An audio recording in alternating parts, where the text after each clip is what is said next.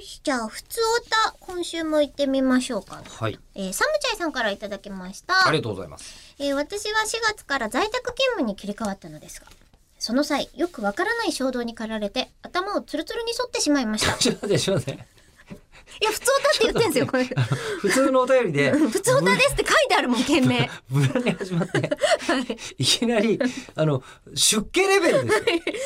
でえ、も、どういうこといや、でよくわからないんですって。い出や、家違しいます、違います。ああの、出てないんです。家の中に入ってるんです。そうまあずっとそか在宅で出家。はい、えーよくわからない衝動に駆られて頭をツルツルに反ってしまいま した。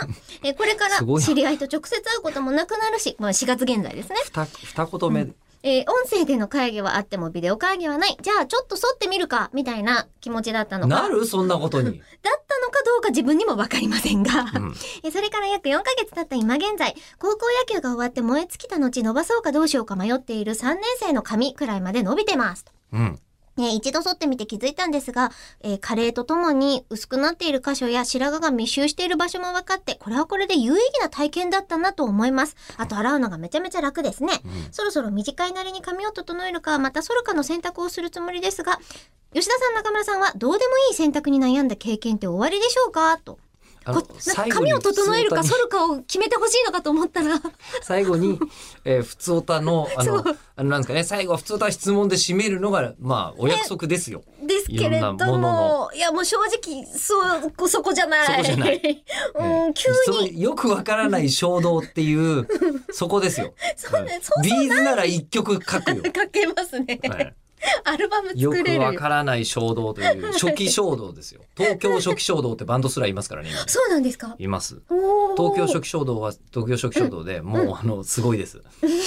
あの、言って面白すぎて2回ぐらいゲスト呼んでるんですけど。そうなんだ。えー僕らもよくわからない衝動に駆られて、えーあの、もうだから、よくわからない衝動が歌になってるんですよ、東京初期衝動は。え、どうやって出会ったんですか、吉田さんは。こえっ、と、ディレクターが見つけてきて、えーうでいう方がいるんすよ。いるんですよって言われて、えっと私があのあまりにも「本当?」って言って聞いたら、あの黒ギャルのケツは煮卵に似てるっていう歌を発 見して「よ天才だから呼ぼう似た よーくね、味の染みた。」はい「黒ギャルのケツ」でどういう歌かなと思ったら「黒ギャルのケツは煮卵に似てる」っていう歌が「えーえー煮卵煮卵」みたいなそういう歌でした本当にひどい。これこそ衝動でよくグわレからないタマの歌と同じぐらいひどいい。やもう本当にだから逆に衝動とはそういうものでなければならないとは思うんでじゃあ、髪を剃ってみるのはすごく正しいと思いますで、その衝動のまま生きるべきですかね。また剃るかの選択。髪を整えるかだっただからら、、えー剃った方がいいですかね。いや、もうなんか、あの、そこまでできるんだったら、うん次モヒカンとかなんかやってみたいけどやったことないけどやってみたらいいんじゃないですか、ね。ああー、じゃあ一部だけ剃ってみてください。